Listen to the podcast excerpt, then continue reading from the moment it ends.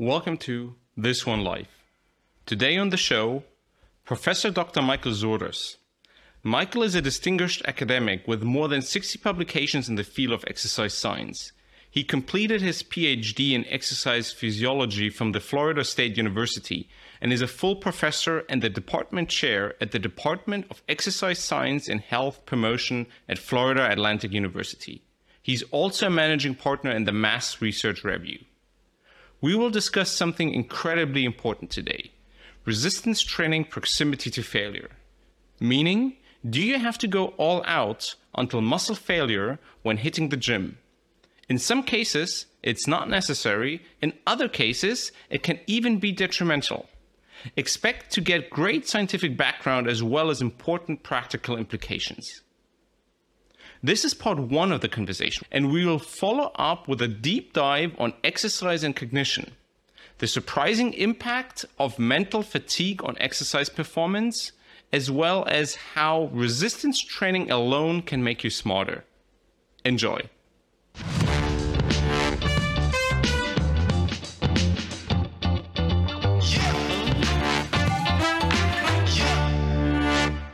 Michael, great to have you on the show. It's great to be here, Daniel. I really appreciate the invitation. Let's jump into a controversial topic. One of those bro science, generational wisdom things, no pain, no gain. In resistance training, you need to go all out for real progress. As an introduction to help us understand the playing field, what is proximity to failure and repetitions in reserve? Yeah, so it's always funny to me that this is a controversial topic, right? There's so many controversial things in the world. You'd think that how close you train to failure and resistance training wouldn't be one of those. It's not exactly a geopolitical issue, but nonetheless, it does tend to be something that people get worked up about. And one thing before I get into the definition is, although I joke about that, I do understand. Because any time that you have something that you do, and that's kind of part of your identity and training, or it's really what you do, and you're really focused on that, and you've done that for a year, for 5 years, for 10 years, and then someone comes at this from another direction, it's almost like, wait a second, I've built my whole kind of programming strategy on this, and now I feel like that's being attacked or challenged. And I also see that a lot of people have made really, really good progress training to failure, and a lot of people have made really, really good progress not training to failure. So anecdotally, there are really good results on both sides of this. And so I think that is in part what's creating a lot of the confusion or tribalism in those camps, which is that people have seen good results in both ways.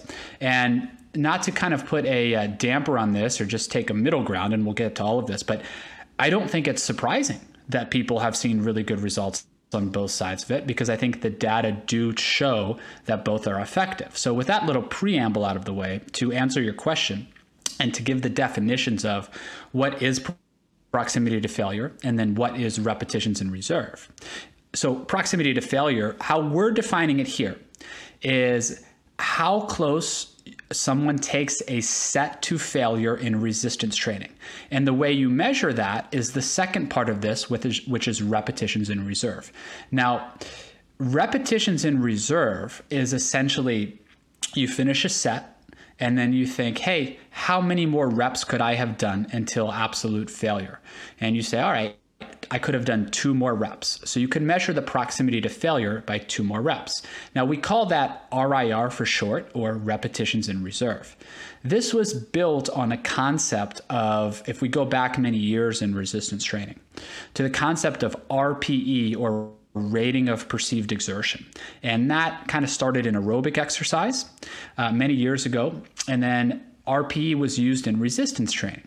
Now RPE, when we measure effort, was a scale started out on a 6-20 scale. And the reason for that historical perspective, and I'll tie this into why we just use repetitions in reserve now, is that when it was created for aerobic exercise, a 6-20 RPE scale, 6 being no exertion at all, up to 20 being absolute maximal effort. because it was supposed to correspond with heart rate during aerobic exercise. 6 meaning about 60 beats per minute, 7 about 70 beats per minute, up to 20 about 200 beats per minute. That scale was then adapted to a 1 to 10 scale or a 0 to 10 scale, just using those effort-based anchors. So 0 being no effort, no exertion, 10 being maximal effort. What individuals found was, and researchers found, was that when these effort-based scales were used in resistance training and individuals went to absolute failure, that they weren't recording a maximal effort. They were recording maybe an RPE of 6, 7, 8, even though they couldn't do any more repetitions. So it was difficult to inform how to alter the training load from set to set. If someone says, hey, I failed, but my exertion was only a 6 or a 7. Well, what do you really do with that information? So in the literature, our laboratory was the first to look at, well, I should say Hackett et al. Was really the first to look at in 2010, I believe, or around that time. And then a few years later, we formalized the repetitions and reserve scale. But even before that, there was a powerlifter by the name of Mike Tuchscherer who really had this idea. And we took RPE and adapted it to RIR. And I know this is a long-winded answer, but hopefully the historical perspective is helpful for everyone. And so we took those RPE values, let's say 10 maximal effort, and just made that 0 more reps, 9, and made 9 1 more rep, 8 2 more reps, and so forth. And now we just use it as, how many more reps in reserve do you have? 0, 1, 2, 3, whatever the case may be. And that's how we can assess proximity to failure. Now, there is a lot of nuance with that, which is worth getting into. But also, when we define proximity to failure, it's more than just taking the number of repetitions in reserve, because, and this is one of the issues, and I'm sure we'll get into this, Daniel, but one of the issues with how the literature is interpreted, and with even with designing research, because not all definitions of failure are the same. You have momentary muscular failure. And momentary muscular failure means training to when somebody actually fails on a repetition. So you do 10 reps, and then on that 11th rep, you actually fail. And then there is volitional failure. Volitional, meaning somebody stops upon their own accord, their own volition. And you say, all right, I want you to do as many reps as you can, but stop when you don't think you have any more. Well, just because somebody stops because they don't think they have any more doesn't mean that they actually don't have any more, right? They might stop after 9 reps and say, that was it. But it's possible they could have still had 2 more repetitions in reserve. And so we have to always give that caveat, because when we get into discussing in a moment what the literature says on this topic, we have to understand that we are really only estimating somebody's proximity to failure in the literature. So to bring that all around, and I know there was a lot there, to answer those two questions, what is proximity to failure and what is repetitions in reserve? It makes sense to answer what is repetitions in reserve first, which is just simply using and stating at the end of a set, I had 1 more rep, 2 more reps, 3 more reps, or so forth, and making sure that the terms of that are clear. So 2 more reps in reserve until what? Till momentary muscular failure? Right? Let's use that as our definition. And then what is proximity to failure? Proximity to failure is how close somebody trains, let's say again, to absolute momentary muscular failure in terms of repetitions in reserve. So, and then the question is training to momentary muscular failure, is training to a 1 RIR, is training to a 3 RIR, is training to a 5 RIR, do those elicit different adaptations, or do they tend to elicit similar adaptations? When you talk about the definition of repetitions in reserve and, for example, momentary muscle failure, how do you think about the difference between, for lack of a better word, the technical failure, so I'm not able to hold form anymore, versus muscular failure, which, at least for me personally, likely technical failure would happen before actual real muscle failure? And as a second question, if you when you define repetitions in reserve, how about if I do a 3 seconds pause in between? So on the bench press, you know, I keep my elbows locked up, or on the deadlift, I just stand there with hanging arms. Yeah, so it's a great question, because the parameters of how somebody uses repetitions in reserve can be different between individuals. So I always say this, is that the scale itself is objective, in that 0 means 0, 1 means 1, but the rating is subjective. And that depends upon a lot of factors. One, it depends upon the fact that it's a human element. And just because somebody says they have 2 RIR doesn't mean they actually have 2 RIR. We've all seen this, right? We've all experienced this. Somebody's doing a set, they're doing a set of bench press, and they just grind out that rep, and clearly they can't do anymore. And you say, hey, how many more reps you have? And they say, I could have done 2 or 3 more. And you're like, well, all right, I'm gonna go walk away and not spot you, and next time you try 2 or 3 more and see how that goes, right? Clearly, they didn't have 2 or 3 more. And then, so that's one of the subjective components. The other, and when we really need to define the parameters, is what you suggested, which is that, are we looking at actually technical failure when technique breaks down, or just muscular failure where really you just kind of almost involuntarily drop the barbell, I just can't do anymore? And I would say for the most part, technical failure, what I would define, you know, as where we're probably going to stop in a lot of cases, but giving the caveat that it could also be exercise dependent, in that if somebody's doing a squat or a deadlift, you don't really want to lose a lot of your technique, right? Then we're opening ourselves up to injury. Maybe on a squat, we're losing our lower back tightness.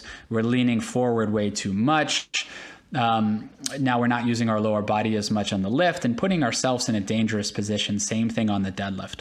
And so in those cases, you know, it's not to say there can't be any technique breakdown, but when it gets to that point, you're probably going to want to stop the movement. And I would suggest at that point too, it's unlikely that you would be able to do many more reps, if any. If we're going to something else that's a little bit, you're not quite as worried about that injury component. Let's say on a movement that has a little bit less skill, like a machine-based movement or a single joint exercise. In those cases, sure, we want to hold our technique. But if you're arching your back a bit on a couple reps of biceps curls to get the last few reps up, that's probably fine. It's probably okay. You're not putting as much at risk as you would be, let's say, on a squat or a deadlift. So I do think it can be exercise dependent, and it's okay if somebody uses the scale in a certain way for those other lifts and not as much, or in a different kind of vein for the single joint or machine-based exercises.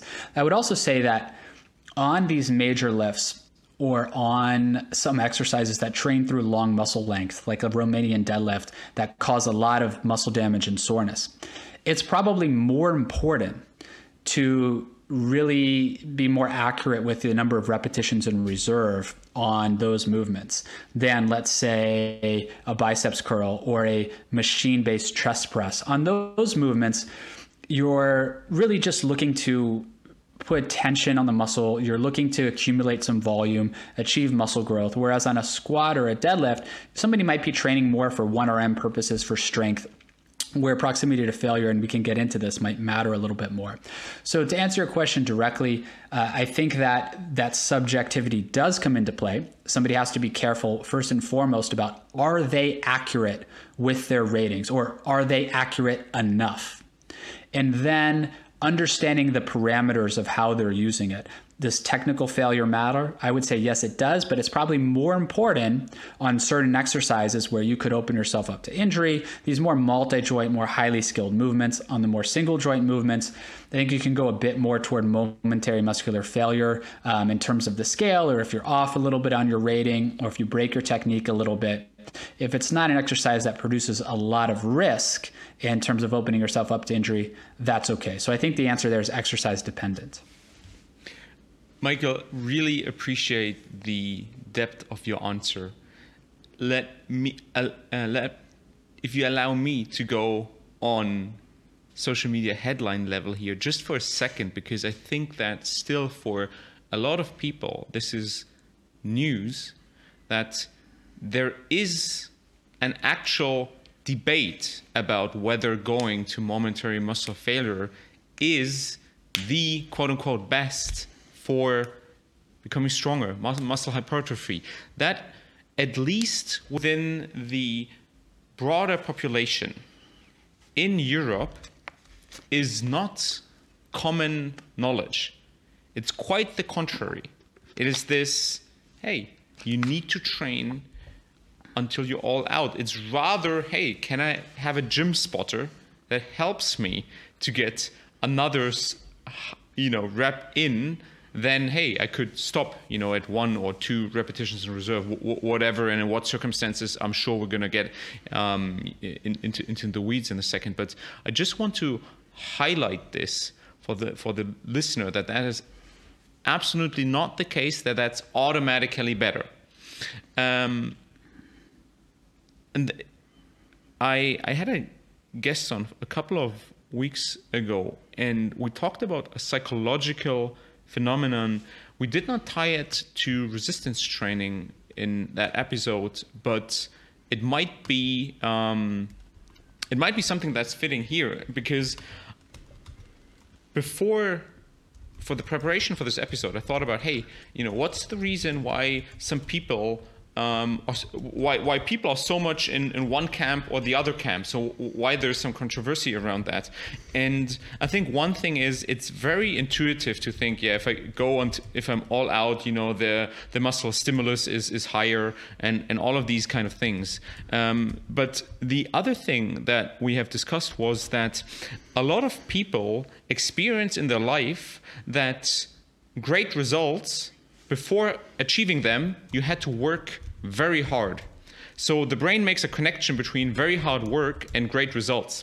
And that goes so far that sometimes the brain jumps directly, instead of rewarding the great results, it rewards the hard work. And so doing hard work gives you a dopamine hit, and not only does doing hard work give you a dopamine hit, but if you achieve something without having gone all out in your effort, you feel like you could have done more, you could have done better, this was not worth it. So any thoughts on my admittedly bro science way to give some additional reasons why it's so polarizing between, do you go all out or do you even consider leaving anything in reserve? Yeah, I think it's a great question. So I was just jotting some notes down while you were making those points, because I want to try to not forget anything, because I think there's a lot to say.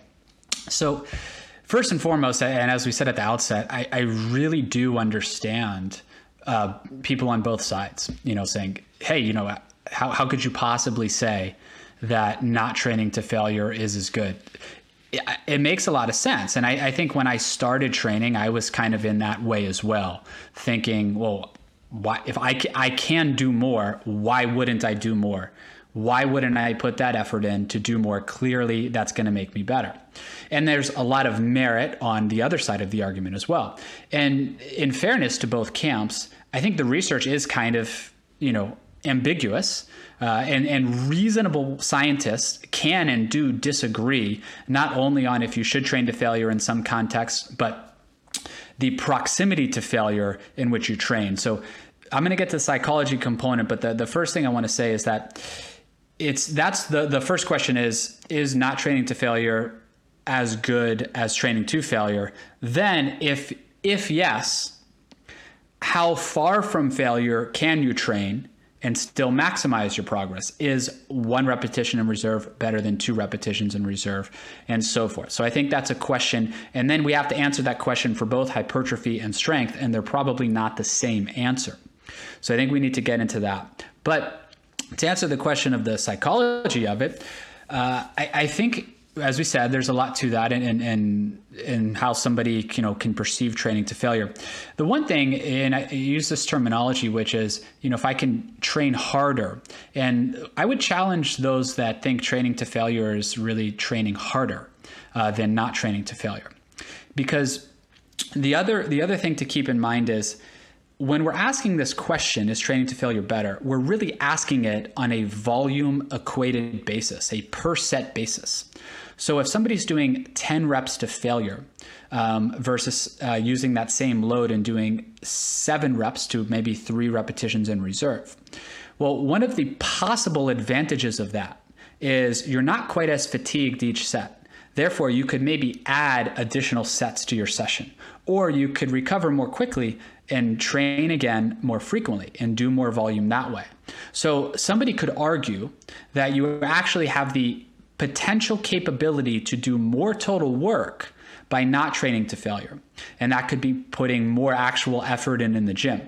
The other thing I would say is, and I get the mindset, right? Because I have been very much of the mindset, and I think I can argue both sides of this, that I can do more, I got to do more, no questions asked, I'm going to turn the music up a little louder, nothing matters right now other than knocking out these last sets, right? But in that case, I think we have to question too, if we think from a psychology perspective, is that sustainable all the time? So even if that is a good idea, is that really sustainable all the time, every set, every exercise, every session, to go ahead and do that? I'd also say that, and I was talking with somebody about this just yesterday actually, which is that, and getting back to the, is it the harder thing to do, more work to go to failure each set? Well, sometimes the harder thing to do, to be more disciplined, is to know when to pull back. I'm sure there's many out there listening to this or watching this, and I've been in this camp for many, many years. You know you should take an off day, you know you're a little bit injured, but you don't do it. You wake up, all right, I'm not going to train today, my shoulder's a little banged up.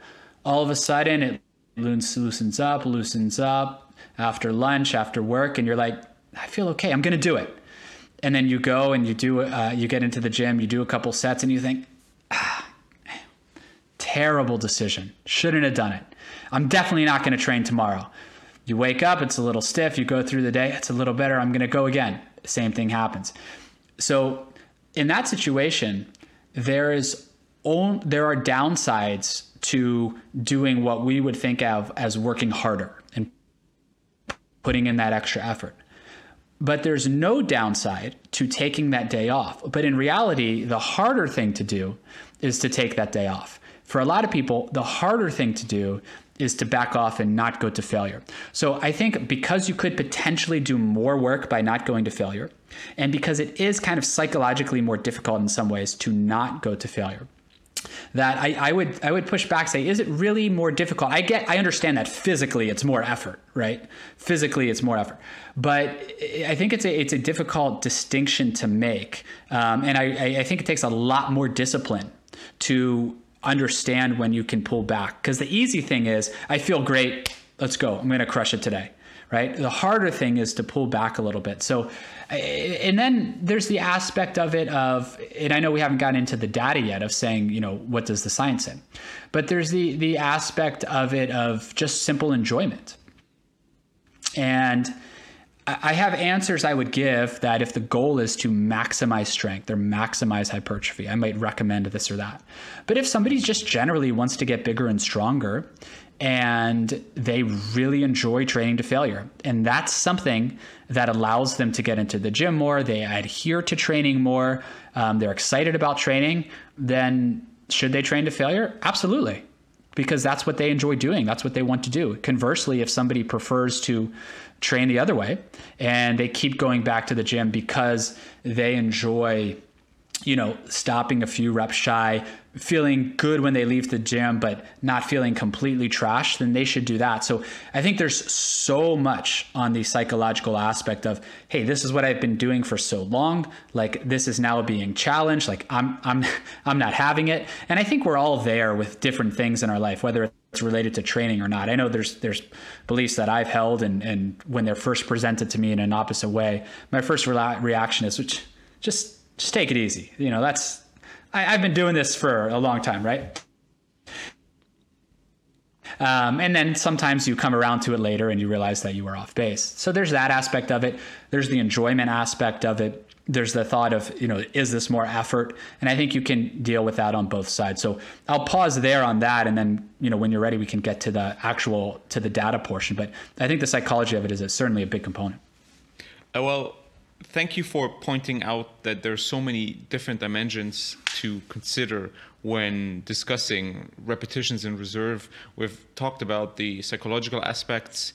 Then the other very important distinction is, do you just look at this one set, or do you look at multiple sets, multiple days over longer time? Because there are other factors that then play into this.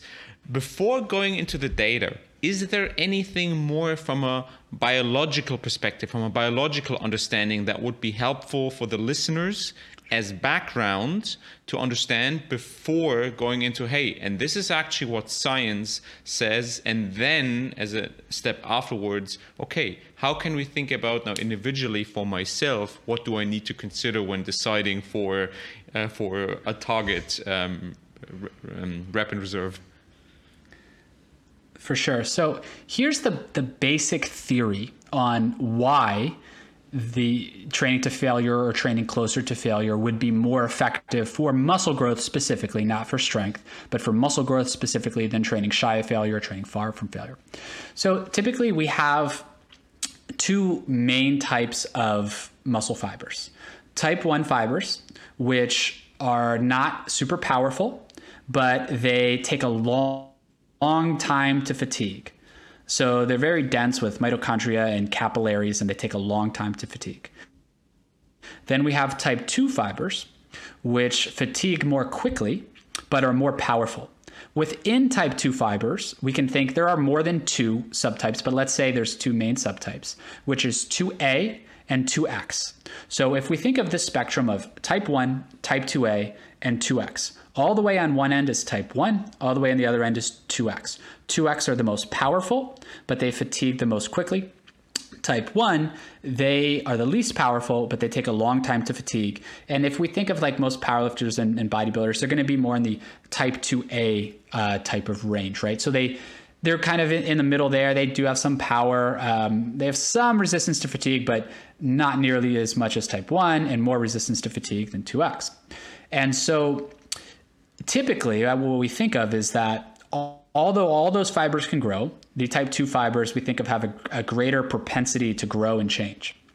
And so you want to be able to recruit, the theory being, all of those muscle fibers. And that way, if you fatigue all of them, they have the greatest propensity to grow. And so when we lift weights, we're looking at recruiting those muscle fibers, or recruiting more specifically high and low threshold motor units. A motor unit is a motor neuron and all of the muscle fibers that it innervates. Now, that motor neuron can innervate some type 1 and some type 2 fibers, but mostly the motor neuron will innervate type 1 fibers, and that's called low threshold motor units. Or a motor neuron will innervate type 2 fibers, let's say 2A, and that's a high threshold motor unit. So typically, when we go through a set or a muscle contraction, these motor units are recruited sequentially. That means that the type 1 are recruited first, and then as those fatigue, the type 2 are recruited as needed.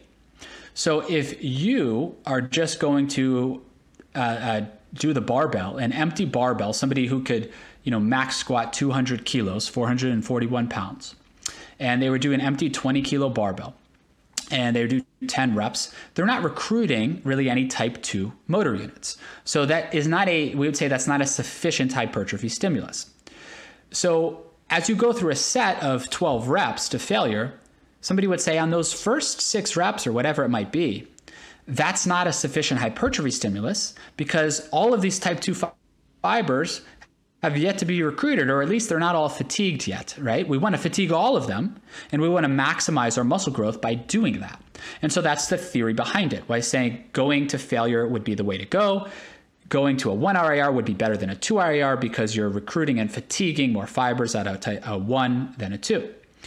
The other aspect of, so let's say, just to also explain type 1, if somebody is doing a set of only 1 rep or 2 reps, and that set is to failure. Yes, all of the fibers should be recruited, But type 1, remember, take a long time to be fatigued. So you might not be maximizing the growth potential of the type 1 in that case, because although you're training to failure, it's only 2 reps, and the type 1 are resistant to fatigue for a bit longer, even though they're not as powerful.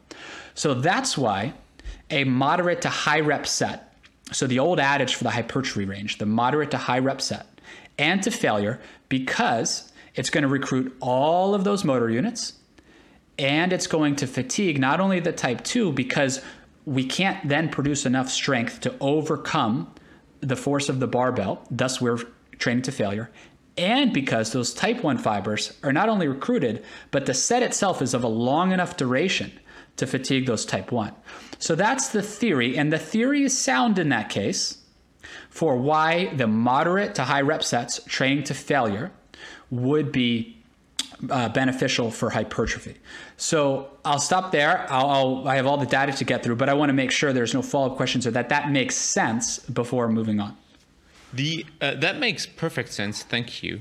The one question that I would have is then, what would be the theory why there could be cases where not training to failure would be beneficial? Sure. And so I don't know if there is a theory for why not training to failure for muscle growth would necessarily be more beneficial from a mechanistic perspective. But the theory, I'll answer this in two parts, because I think there's let's take the hypertrophy component and then the strength component. So I would say that if we would say that hypertrophy is going to be most contingent on mechanical tension, so meaning volume. Now, even if you're stopping a rep or two shy of failure, that's probably not enough difference in volume, right, to lead to differential changes in hypertrophy. So I always harp on this a lot when talking about hypertrophy, because anytime there's a difference in something that, even if it's really, really small, somebody says, oh, well, you should do this because that's going to lead to greater fatigue of motor units or more volume. Say, possibly, but is that really enough to cause a difference in hypertrophy? Now, the other aspect of that too is, and I alluded to this earlier, from just not a mechanistic perspective, but just a practical perspective, somebody might be less fatigued, feel a bit fresher. So their next set, those reps are of better quality. They are fit, their recovery time occurs more quickly. They can get back into the gym a little bit sooner. Maybe they can add more sets in that session. So practically, somebody could say, hey, you might actually achieve more volume by not training to failure on every single set. And if you use the same load, let's say on every set, and you take 100 kilograms for 10 reps to absolute failure, well, in that case, you're probably on the next set maybe going to get 6 reps, absolute failure, next set 4 or 5 reps. If you train, so let's say we do, we're about 20, 21 reps there total. Let's say you do 8 reps on the first set, you probably can you have 2 repetitions in reserve, you can probably get 8 reps on the next 2, right? And so now we're at 24 reps, right? So 8 times 3, I have a second grader, my multiplication is really good right now. And so you're going to get about the same volume if you were to stick with that same load. So I think practically that tension ends up being similar if you keep that same load because of the fatigue aspect. From a strength perspective, and I said earlier in our talk here that what the data show for strength and hypertrophy might be a little bit different, and that from a strength perspective, the mechanistic reasons are a bit more sound for not training to failure.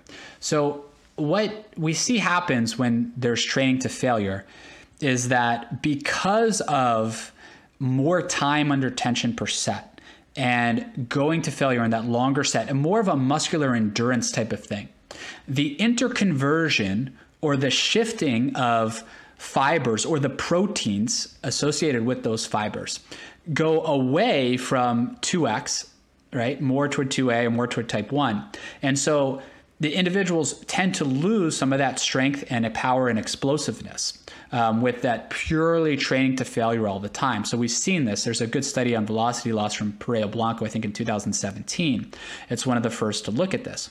And so there was a small effect size in that study. They had individuals training to a 40% velocity loss, which if you're not familiar with velocity losses, Let's say the first rep of the set is 1.0 meters per second, just to make the math easy.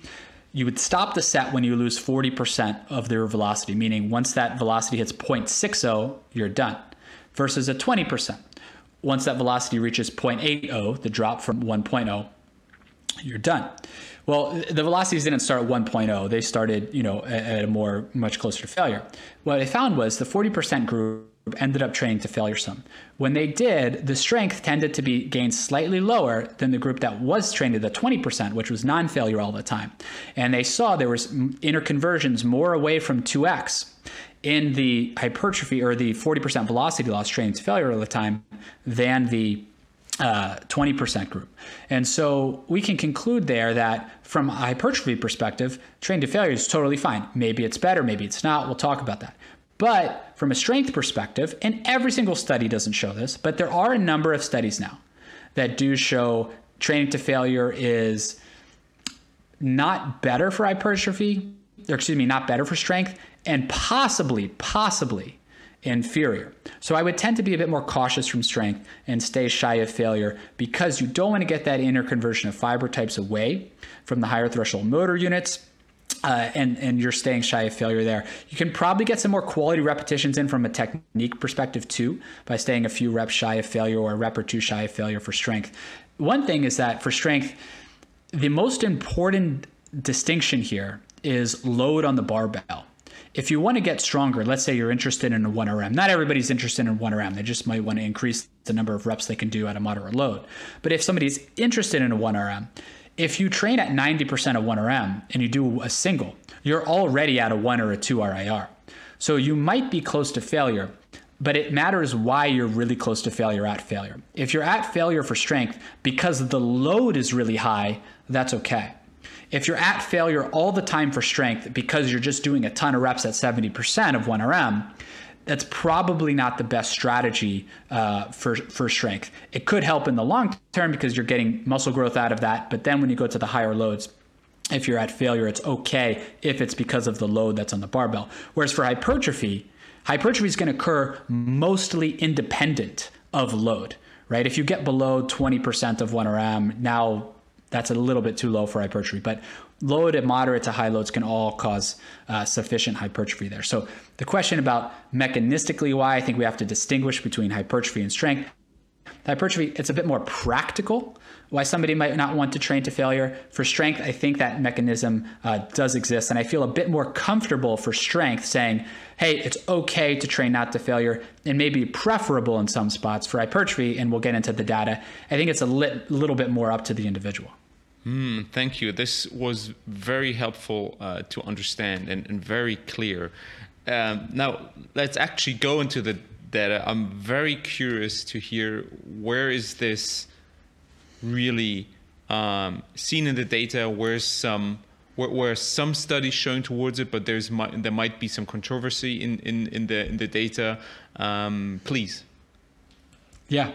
So At the outset, I'll say again that I think reasonable people can disagree on the interpretation of the data and can disagree on, what the take-home message should be or how they would program in practice. I'll also say that research isn't there to tell you exactly how to train. Research is there to give us concepts and ideas, and then practitioners understand those concepts and ideas and put them into practice in a way that they deem is best for them or is best for their clients.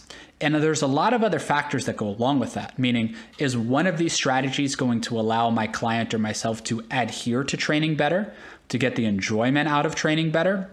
And does this person, because there's such a large inter-individual response, tend to respond better to this style of training than they do to this style of training? So I think that's the first thing for all of us to understand, is that research shouldn't be used to say, go and do exactly this. You will get exactly this response.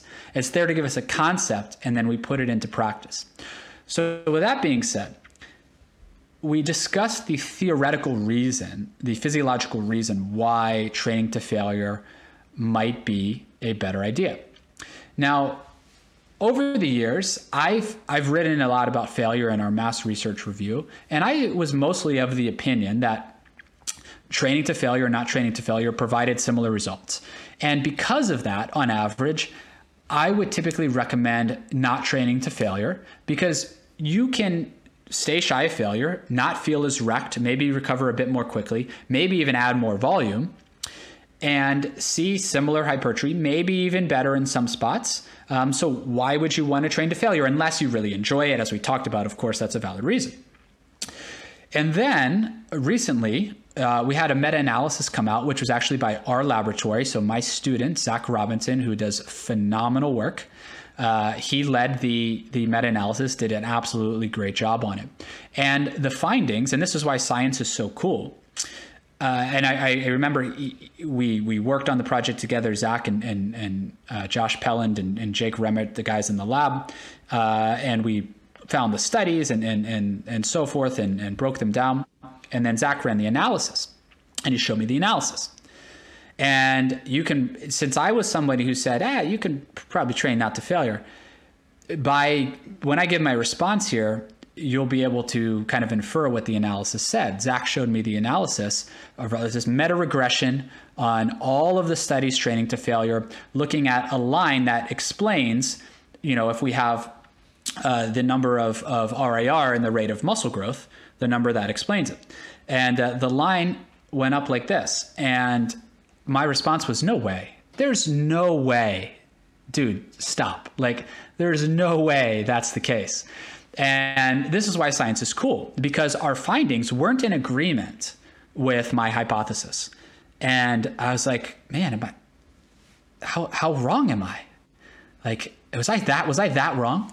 And we started to look at it. And I think the long story short is I don't think we were that wrong, but I think that the data, when we pulled all of the data together, it did tend to show that similar to the physiological reasons, or what people would call the effective reps, right? Training closer to failure is a bit better for muscle growth. It did tend to show a little bit of a relationship between the closer you got to failure, there was a little bit more muscle growth, and perhaps training to momentary muscular failure was a bit better. Now, there's a lot of caveats to that. One was, once the load was, let's say, above 80%, 85%, it didn't really matter very much. Training shy failure, training to failure didn't matter too much. The other caveat to give here. May I ask a question to this? This is, does it normalize for volume? So does it assume that you're having the same volume? Yes. So that's the exact next thing I was going to get to. This is the great question, and it's so paramount to discuss, which is that, and I alluded to this earlier a little bit as well. So this is when set volume is equated. And so when the number of sets that people perform over a certain number of reps are equated, this is what it seems to show. And this is, in my opinion, so important, because when somebody says, is training to failure better for muscle growth? My response would be, if I just go based upon this data, right? And not one study or even one meta-regression can solve the whole thing, right? Remember, a meta-regression or meta-analysis is only as good as the studies that are done and included in it. And this was done very, very well. It's our work. It's my students. So I think it's done very, very well. Of course, it's open to criticism. But we feel good about the product that we put out. But it is when sets are equated and when volume is equated. So that's the caveat. If somebody says, well, hey, muscle growth is training to failure is better for muscle growth, I say, in some contexts, maybe. But if somebody were to add a set, perhaps they would get more muscle growth or similar muscle growth by not training to failure. So if we take that, which again, I'm not saying this is true, but if we take that argument and we say that, yes, when volume is equated, that muscle growth will be a bit better when you train to failure than when you don't train to failure. The question in my mind then becomes, how many sets or how much more volume do you need to do at a 2 RIR to provide the same or more muscle growth than when you train to failure? And if, let's say, you need to provide, let's say you need to add 2 sets when you're training at a 1 RIR to provide the same muscle growth as when training to failure, then how many sets do you need to provide at, how many more sets do you need to do at a 2 RIR? Then how many more sets do you need to do at a 3 RIR? At a certain point, it becomes impractical, right? If you say, oh, I'm going to train at a 10 RIR, but I have to do 30 more sets, why would you do that, right? But I do think that's a very important question and very important distinction. There's a few other things to get into here, and I'm going to try to remember all of them, which is there are still a lot of unknown questions in that, one, we shouldn't look at this as a binary decision in that, oh, I have to take all my sets to failure all of the time, or I'm not going to take any of my sets to failure any of the time. Well, what are the things that go into that? Perhaps if training to failure is better, again, I don't know for sure, but if it is, perhaps if you do 4 sets on an exercise, you only need to take one of those sets to failure for that to be enough of a failure stimulus. If so, that's probably good news. You could take the other 3 sets shy of failure, then that last one you could go all out. If you're training, let's say, that muscle group Monday, Wednesday, Friday, you could do that failure work on Friday because you have more of a break until you come back and train again on Monday. If your recovery time is a little bit longer, perhaps you need two of those 4 sets to be to failure. We don't know that yet, right? We can't say that. So I do think we shouldn't look at that as a binary decision in terms of how frequently you train to failure or not train to failure. The other reason for that is this also may be somewhat dependent practically on the exercises that you use. If I were to say to someone, hey, you're going to squat 3 days a week and you're going to do 3 to 4 sets each time at a moderate load and you're going to go to absolute momentary muscular failure.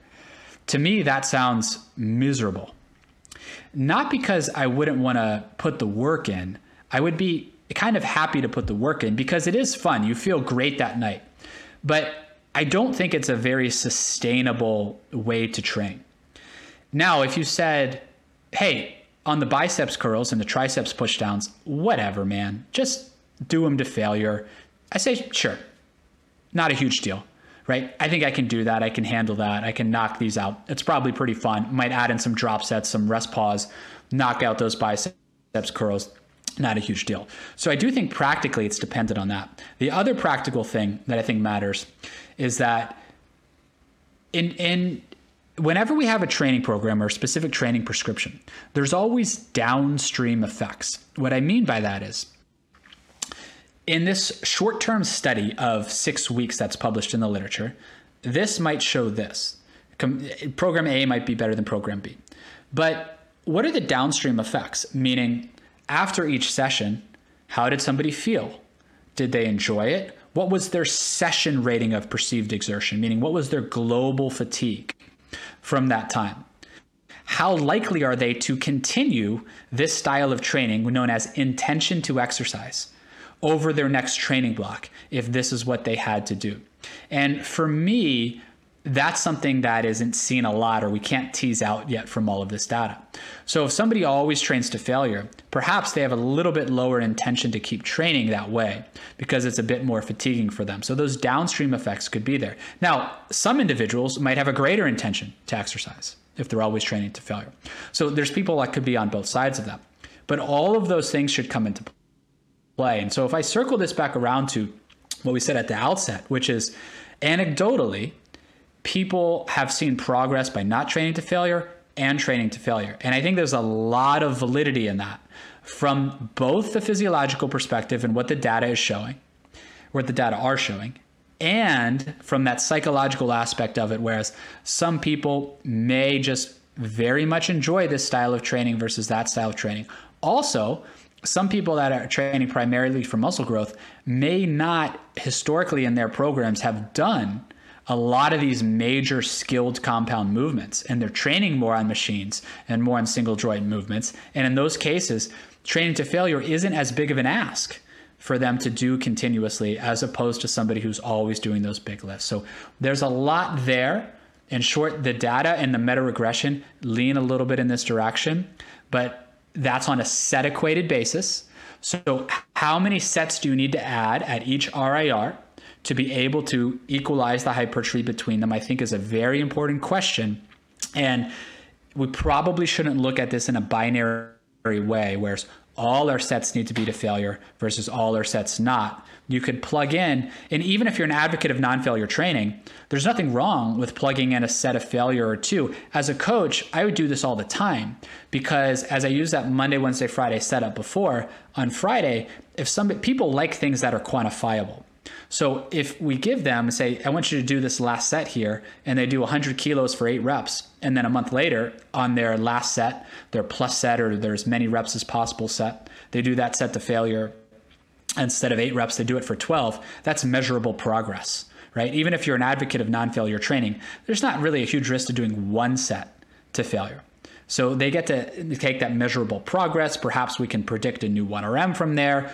You can put a report together for the client and say, what a fantastic job. You added 4 reps over this last 4 weeks, 6 weeks, whatever it might be. So there's practical benefits to both of those. So that's a very long-winded answer. I'm giving a lot of those, but I hope that was helpful there to kind of give a full picture of that. Wow, this was incredibly helpful. And if you allow me to do a simplified, maybe oversimplified summary from this one life perspective. So thinking about if I want to optimize my life overall, so not purely on their resistance training, so strength and hypertrophy perspective, just alone the notion that I do have the choice whether I want to train to failure or whether I want to leave repetitions in reserve is already a significant revelation and value to most of the people, at least if you talk in non-professional athletes. And at least I personally, now I'm turning 40, I just, my number one priority when I'm exercising is don't get injured. And for whatever reason, either it's because I still, despite my effort, have shit form, or it's just something within my body, or it's all the different strains that I put on my body. Whenever I go for a longer period of time until and try to go really up to failure, I do start to have injuries. So that's one big reason why I love that concept. And the other one is, and that might also be a great segue into our next topic, but because of all the mental effort that I have to put into other areas of my life, entrepreneurship, but also family, I just sometimes don't feel I have it in me to go all out. So appreciate you giving me a scientific reason to take that choice. Absolutely. Is it okay for you if we shift gears and jump into the topic of exercise and cognition? Thank you for listening to part 1 of our conversation. Part 2 will follow next week, where we'll do a deep dive on exercise and cognition, the surprising impact of mental fatigue on exercise performance, how you can avoid most negative effects, why resistance training alone can make you smarter, and what the best protocols are to gain the main benefits for your brain.